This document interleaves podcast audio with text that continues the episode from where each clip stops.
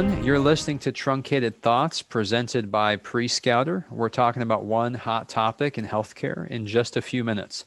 I'm your host, Jeremy Schmer, and I'm joined by Ryan LaRanger.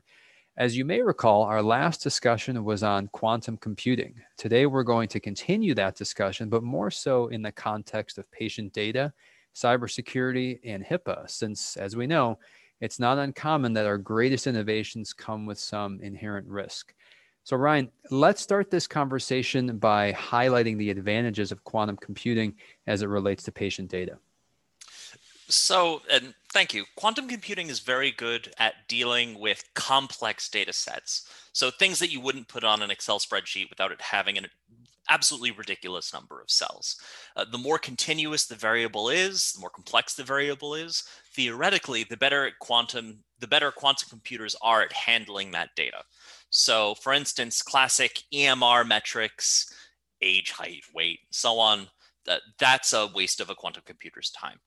Where a quantum computer excels is, for instance, in processing and analyzing imaging data, right? So, a CT scan, an X ray, in order to turn that visual complex data set into an insight.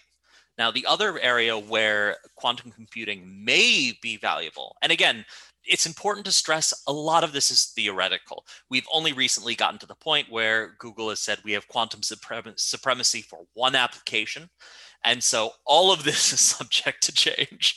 But that being said, uh, quantum computer quantum computers may be very very good at a, the application of AI and machine learning to even simpler data sets in order to get better, higher resolution, more accurate insights into the state of the patient's health now and how that may change moving forward.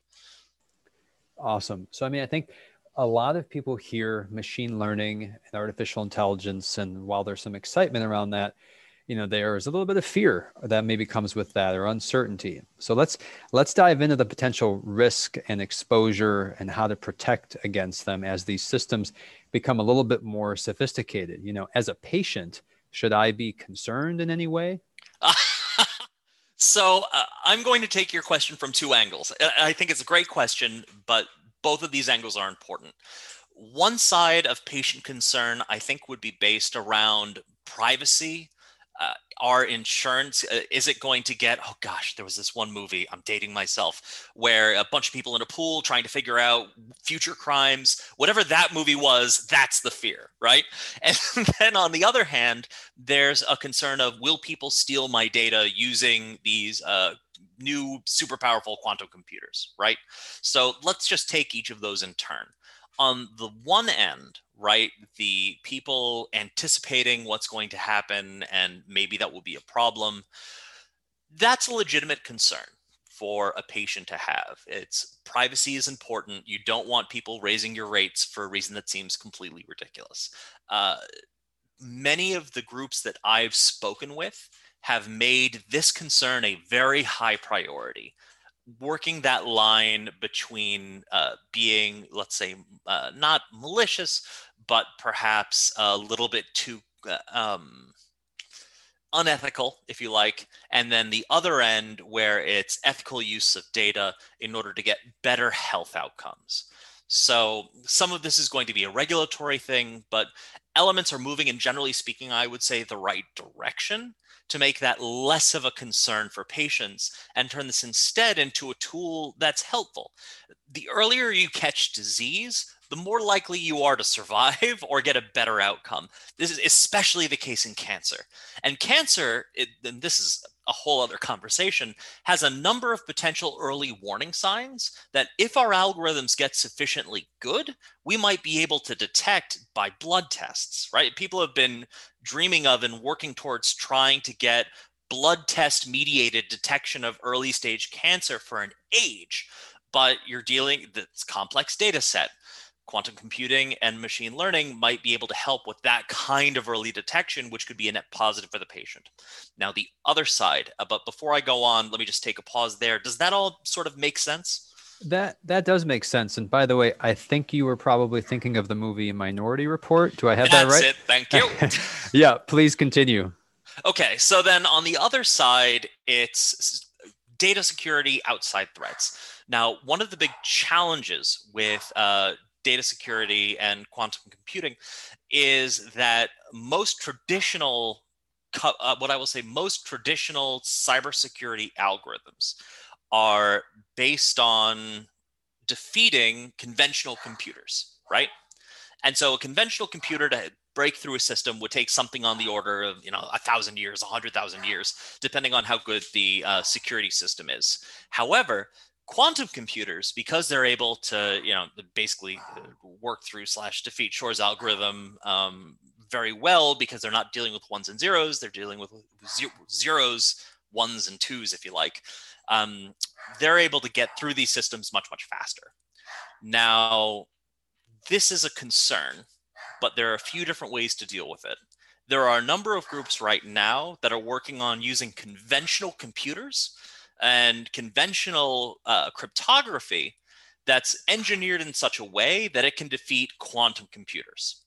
And those are actually showing a lot of promise. Commercially, there are a few groups available now which are actually offering that service. So you can buy encryption, which is quantum safe uh, presently. I don't know how good it is because there haven't been many quantum enabled hackers, but that's a thing on the horizon.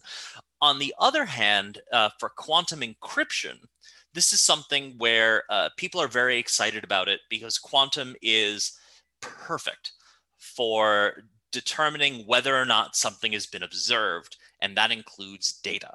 So, using quantum encryption or any kind of quantum security system allows you theoretically to know exactly when someone who you don't want to see your data sees your data. And then you can obviously engage in countermeasures. So you've highlighted a few advantages, you know, early detection, which might promote better outcomes. And you've also alluded to the fact that there are some, we'll call them surveillance mechanisms to know if the data has been seen or viewed. Are these advantages that leverage quantum computing enough to outweigh the associated risk and costs? Oh, that's a great question. Um, so, right now, and we spoke about this a little bit last time, quantum computing is extremely expensive. But a thing to keep in mind is once upon a time, traditional computers were in warehouses, right? They used vacuum tubes, they were ridiculously expensive. And so, I think that in the near term, uh, building encryption systems which can defeat quantum computing are great and quantum computing applications which are based more on uh, smart targeting or smart engineering molecules to uh, hit the right epitope and produce the right therapeutic benefit. I think in the near term, those kinds of applications are going to be cost effective. As things move forward, uh, that may change. But for right now, with the costs and the risks being what they are, it's likely to be a bit on the uh, I will say outside edges, but the very very exciting outside edges. Excellent. Yeah, that's that's promising. I mean, it's exciting to to follow. As always, our goal, of course, is to keep our episodes sort of bite size, and we hope you enjoyed this discussion. If you liked what you heard, you can subscribe to the podcast via Apple, Spotify, or Stitcher and tune into future episodes where you know we'll record at least one per week is what we're sort of committing each other to. Um, next week we're going to be discussing crispr and there's certainly a lot to discuss there and perhaps even some overlap in in some of these discussions we've had already. So until then thanks for listening